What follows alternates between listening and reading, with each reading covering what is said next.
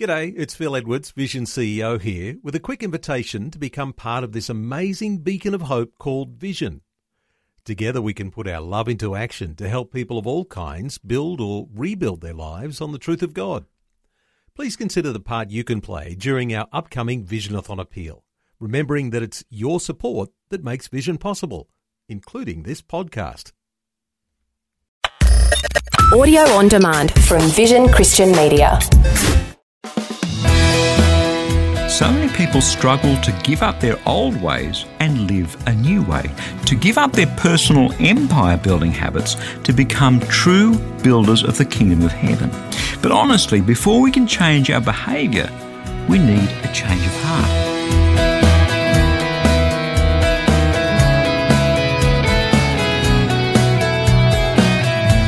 Hi, I'm Berni Dymet, and thank you so much for joining me again on Christianity Works. Today we're getting up close and personal, taking a look at the priorities that lie in our hearts, the true priorities that drive our behaviour, the priorities that either selfishly build up our own empires or selflessly build up the kingdom of heaven on this earth. So let's head into God's Word. In the natural, you and I are programmed to be empire builders, aren't we? We're constantly thinking about furthering our own interests in our own little corner of the planet. In a sense, building our own despotic little empires.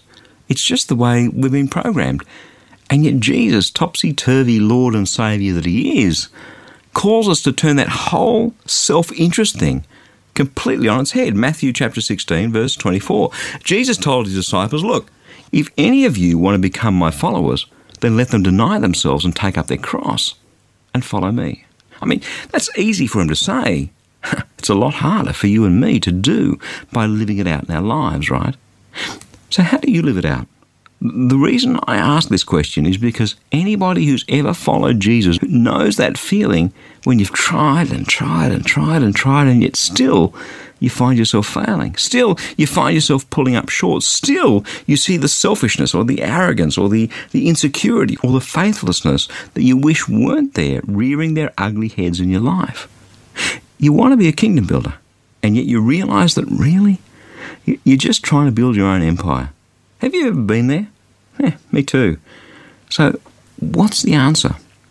Well, Jesus has the answer, and it goes much deeper than you and I might think. Luke chapter 6, verses 43 to 45. He says, Look, no good tree bears bad fruit, nor again does a bad tree bear good fruit. For each tree is known by its fruit. Figs are not gathered from thorns, nor are grapes picked from a bramble bush. The good person out of the good treasure of their heart produces good, and the evil person out of the evil treasure produces evil. For it is out of the abundance of the heart that the mouth speaks. In other words, if you and I really, truly want to take up our cross and follow Jesus, if we really, really want to become kingdom builders rather than our own despotic little emperors, it's a matter of the heart. Good things and bad things, all the stuff we do, it all begins in the heart. Jesus also pointed out that murder begins in the heart, right? Matthew chapter 5, verses 21 to 26. So, what you and I need is a change of heart. Not a change of actions, but deep down, a change of heart. Now, you and I know that we can do anything if first it begins as a work in our hearts. The problem is there are some things deep down inside that you and I simply cannot do. There are some major works required in our hearts that only the Holy Spirit can do. So, to answer this question, how can we become kingdom builders rather than empire builders? We go to a man who had a right heart and see what, what it was about his heart that enabled him to build the kingdom of God rather than his own personal empire. Now, this man, David, ultimately became the greatest king that Israel ever had. So if anybody could have been an empire builder, it, it could have been him, right? And yet he was much more interested in building God's kingdom on this earth than his own empire. Here's why. A thousand or so years after the life and the reign of David, Luke the Apostle is writing the book of Acts, and this is what he writes under the power and the inspiration of the Holy Spirit. Acts chapter 13, verse 22, he says this When he had removed him, he made David their king. He's talking about Saul. When he had removed Saul, he made David their king. In his testimony about him, he said, I have found David, son of Jesse, to be a man after my heart who carries out all my wishes. Do you see? The heart comes first, then the actions. David was a man after God's very own heart, and as a result, he was a man who would carry out all of God's wishes. Now, the great thing about choosing David to talk about being a kingdom builder is this David was a terrible sinner. He was an adulterer, he was a murderer, he was a bandit, he was a marauder. He had times when he was faithless in his life, causing huge punishment to fall on the nation of Israel. In fact, he did things that you or I would never dream of doing. In other words, David was a sinner just like you and me, only much, much worse than us. And the point of God calling him a man after his own heart is that God knows we're not perfect. He doesn't expect us to be perfect, but He wants our hearts to beat as one with His. Over the last little while, I've been reading through the books of 1st and 2nd Samuel in the Old Testament in my own personal devotion times. Now, of course, as always, certain passages leapt out and I highlighted them and thought about them and prayed over them, as you do when you're reading God's Word. But the biggest thing that struck me was the big sweep of the story of God and the story of David. I think sometimes it's easy to miss the sweep of a story in the Bible. We read this verse, or we read that verse, or we read this chapter, or we read that chapter. It's as though we chop up God's word into little bits, and we miss this huge story of God's love and God's salvation. You know what I mean? So it's a great thing sometimes to read the Bible as a story and ask, what's the whole story telling me here? And the thing that this story showed me is what it was about David that made him a man after God's own heart. What was it about his heart, this, this mighty warrior, this sinner, despite all his failings, that made him a man after God's own heart? And here's the answer. Time and time again, David showed through his actions that he considered the nation of Israel to be God's kingdom and not his empire. Israel wasn't his, it was God's. Over and over again, David showed respect for authority even when that authority was murderous and despotic. He forgave those who persecuted him. He honoured those who were nothing. As I read about those things, I, I can see the heart of God beating in and through David's attitudes and actions. And as tough a life as David had, I found myself praying, God, make some of those changes in my heart too. And let me tell you, there's power in a prayer like that. Friend, you and I can't produce good actions out of a bad heart. When there's arrogance, selfishness, pride dwelling in our hearts, in a little room there that we've locked up tight to keep God out, then there is no way that we can have the God given security to honour authority that God has set over us, even when we don't agree.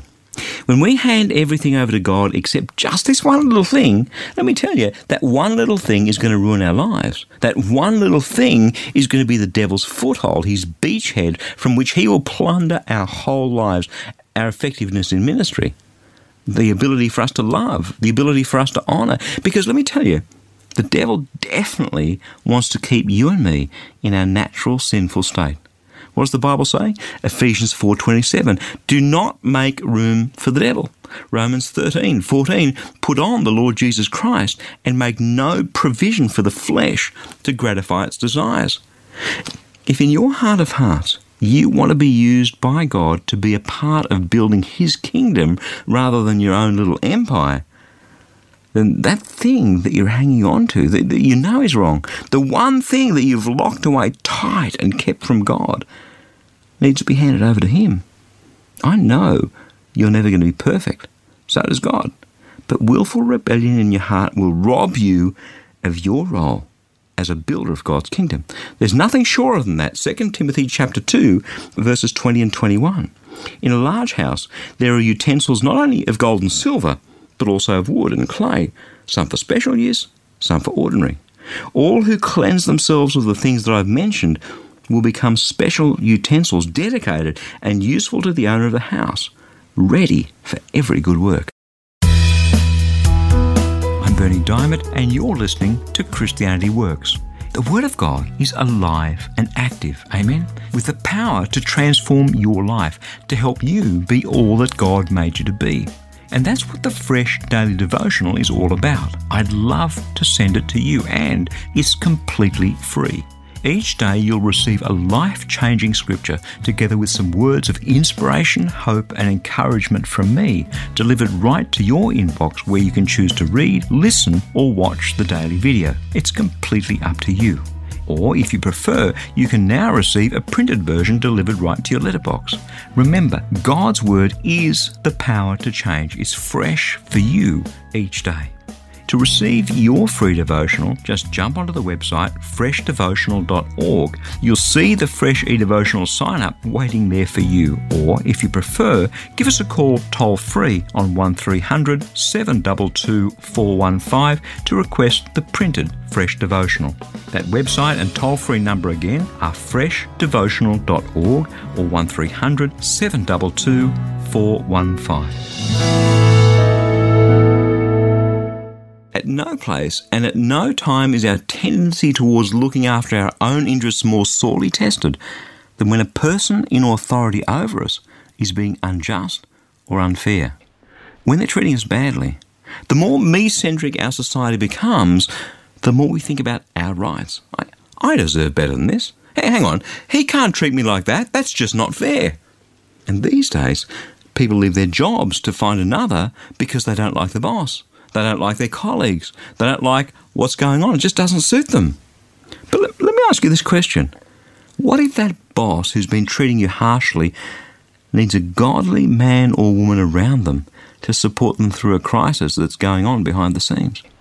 What if, in fact, God means to use you as His disciple in that place to share the love of Christ with this brute of a boss? What if God's plan is to transform this person's life, in fact, not just his, his whole family's life, by you sharing the gospel of Christ with them? But instead, you go get a new job because it's just not fair. Over and over again in this series, we've been asking ourselves this question Are you a kingdom builder or an empire builder? Are you more concerned about God's plans and interests in this world and playing your small part? Or are you focused on your own self interest? Tough questions. It's a question we need to be asking. And, and, this example that I've just given you is a perfect litmus test for the degree to which you and I are kingdom builders or personal empire builders. What, what would you do in this situation? Would you seek hard after God to find out if He wants you to stay, what role He wants you to play? Or would you just go to the job pages and start looking for a new job? We've seen so far that King David was a man after God's own heart, and as such, even though he ultimately became king of Israel, he treated Israel as God's kingdom, not his own personal empire. And nowhere do we see this more than in his relationship with Saul. Here's a quick thumbnail sketch of the situation. Saul was the very first king of Israel, but in all sorts of ways, he'd gone off the rails, and God had taken his anointing off Saul and put it on a young David. Problem was, Saul was still king. Every man and his dog could see that God's anointing, God's favour, God's power had come off Saul and fallen on David. But Saul was determined to cling to power at all costs. And so Saul set about hunting David down to kill him. Imagine, you know, and the world can see that God has a plan for you. But the guy whose job you're meant to take decides to murder you instead. Pretty extreme, wouldn't you agree? Now, now David, by this time in his life, has become a skilled warrior. He, he was a great leader of men, and he won just about every battle he'd engaged in to this point. So, with those skills and a band of loyal followers, hey, why not kill Saul? Makes sense. Nobody would get upset. The whole nation could see that Saul's time had come to an end and that David's time as king had come. It was plain as the nose on everybody's face. And in fact, twice, twice, David has Saul in a place where he has the opportunity to take his life. And twice, David declines to do so. Why? Well, here it is. This is what transpires between David and Saul after the first time. Saul is relieving himself in a dark cave. David is hiding in the cave, sneaks up behind Saul, and cuts the corner of Saul's cloak off as evidence that he'd had the opportunity to kill him. 1 Samuel 24, verses 5 to 19. But afterwards, David was stricken to the heart because he'd cut off the corner of Saul's cloak. He said to his men, The Lord forbid that I should do this thing to my Lord, the Lord's anointed, to raise my hand against him, for he is the Lord's anointed. So David scolded his men severely and did not permit them to attack Saul. Then Saul got up and left the cave and went on his way. Afterwards, David also rose up and went out of the cave and called after him, My Lord the king! When Saul looked behind him, David bowed with his face to the ground and did obeisance. David said to Saul, Why do you listen to the words of those who say David seeks to harm you? This very day your eyes have seen how the Lord gave you into my hand in that cave, and some urged me to kill you. But I spared you. I said, I will not raise my hand against my Lord, for, for he is the Lord's anointed. See, my father, see the corner of your cloak in my hand, for by the fact that I cut off the corner of your cloak and did not kill you, you may know for certain that there is no wrong or treason in my hands. I have not sinned against you, though you are hunting me to take my life. May the Lord judge between you and me. May the Lord avenge me on you, but my hand shall not be against you. As the ancient proverb says, out of the wicked comes forth wickedness, but my hand shall not be against you. Against whom has the king of Israel come out? Whom do you pursue? A dead dog? A single flea? May the Lord therefore be judge and give sentence between me and between you. May he see to it and plead my cause and vindicate me against you. When David had finished speaking these words to Saul, Saul said, Is this your voice, my son David? Saul lifted up his voice and wept, and he said to David, You are more righteous than I, for you have repaid me good, whereas I have repaid you evil. Today you have explained how you dealt with me well, in that you did not kill me when the Lord put me into your hands. For who has ever found an enemy and sent the enemy safely away?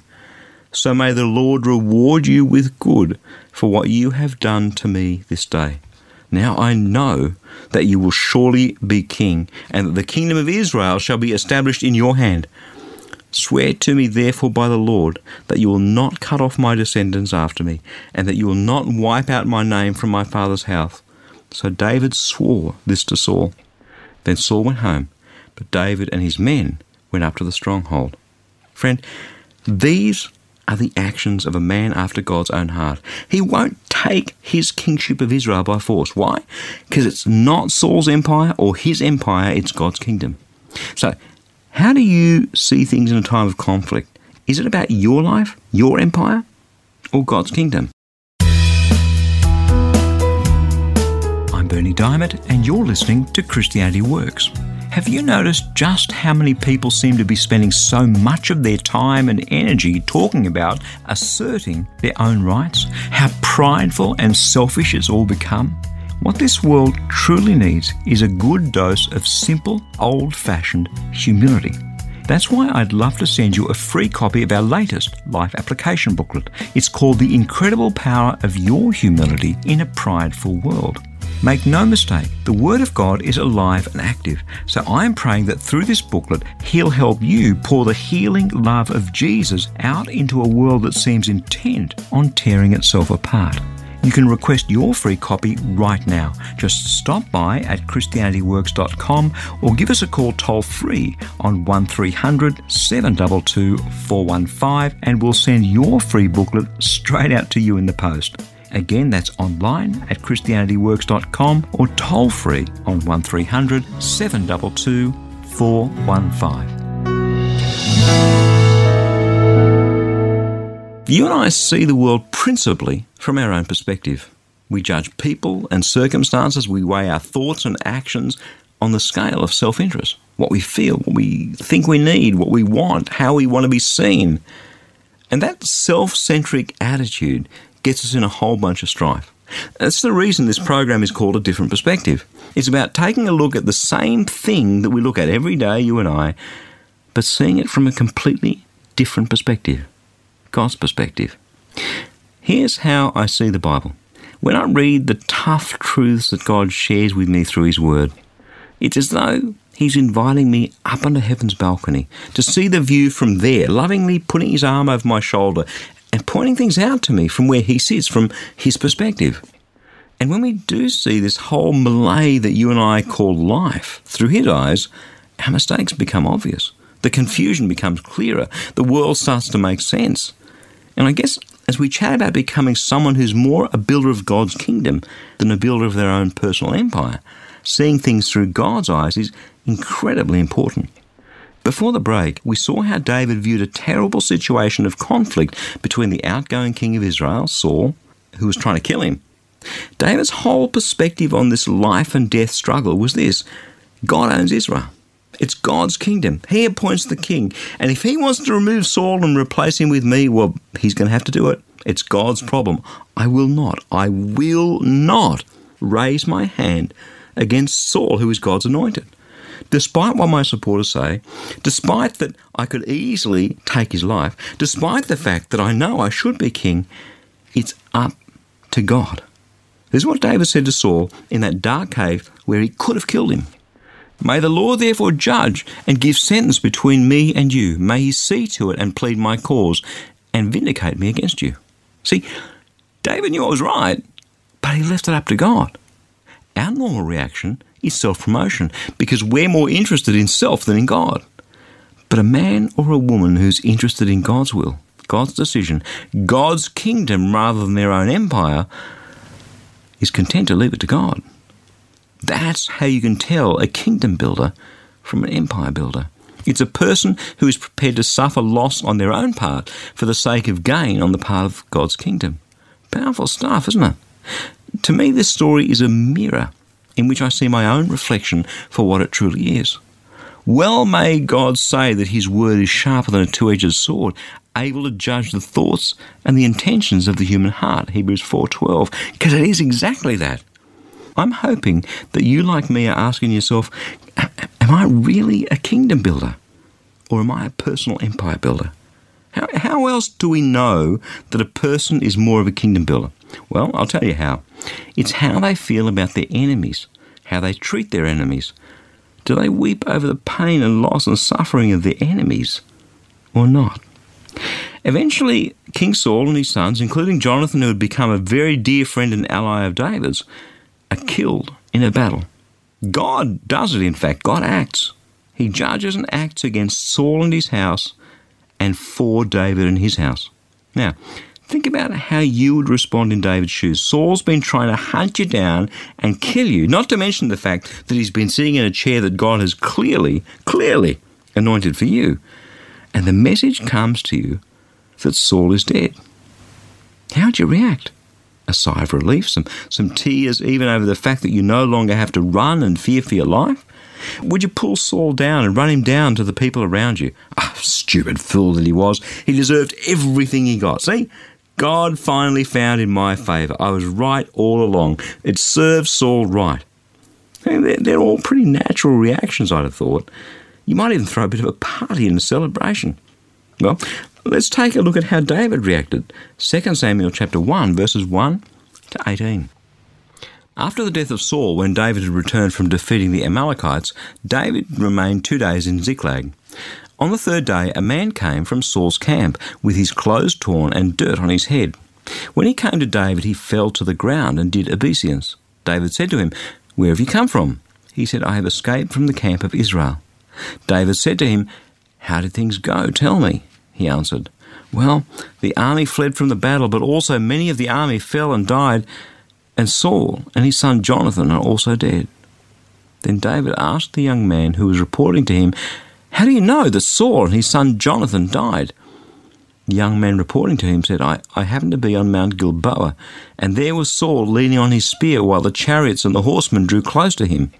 When he looked behind him, he saw me and called to me. I answered, Here, sir. And he said to me, Who are you? I answered him, I am an Amalekite. He said to me, Come, stand over me and kill me, for convulsions have seized me, yet my life still lingers. So I stood over him and killed him, for I knew that he could not live after he had fallen. I took the crown that was on his head and the armlet that was on his arm, and I have brought them here to you, my lord. Then David took hold of his clothes and tore at them. And all the men who were with him did the same. They mourned and they wept and, and they fasted until the evening for Saul and for his son Jonathan and for the army of the Lord and for the house of Israel because they had fallen by the sword. David said to the young man who had reported to him, Where do you come from? He answered, I am a son of a resident alien, an Amalekite. David said to him, Were you not afraid to lift your hand and destroy the Lord's anointed? And David called one of the young men and said, Come here and strike this man down. So he struck him down and he died. And David said to him, Your blood be on your head, for your own mouth has testified against you, saying, I have killed the Lord's anointed. And David intoned a lamentation song over Saul and his son Jonathan. Just let that story sink in. David mourned over the loss of his enemy Saul. David struck down the man who killed Saul. Now, there is a heart after God. There is a man who is a true kingdom builder rather than an empire builder.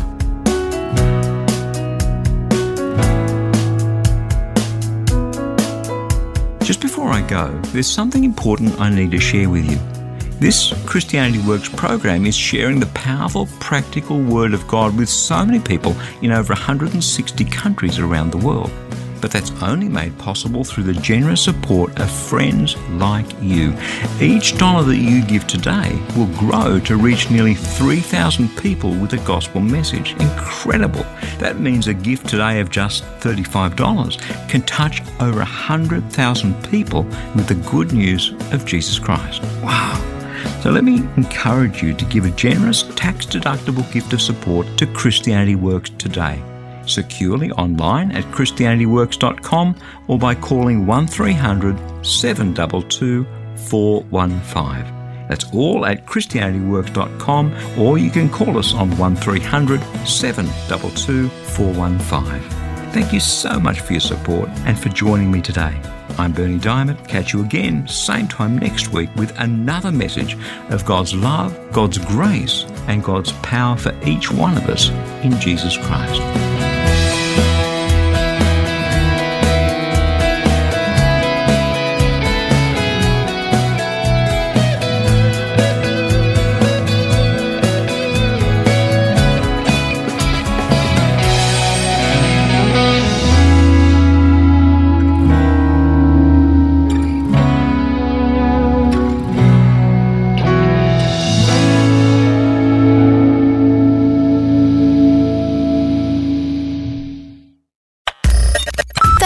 Taking time to listen to this audio on demand from Vision Christian Media.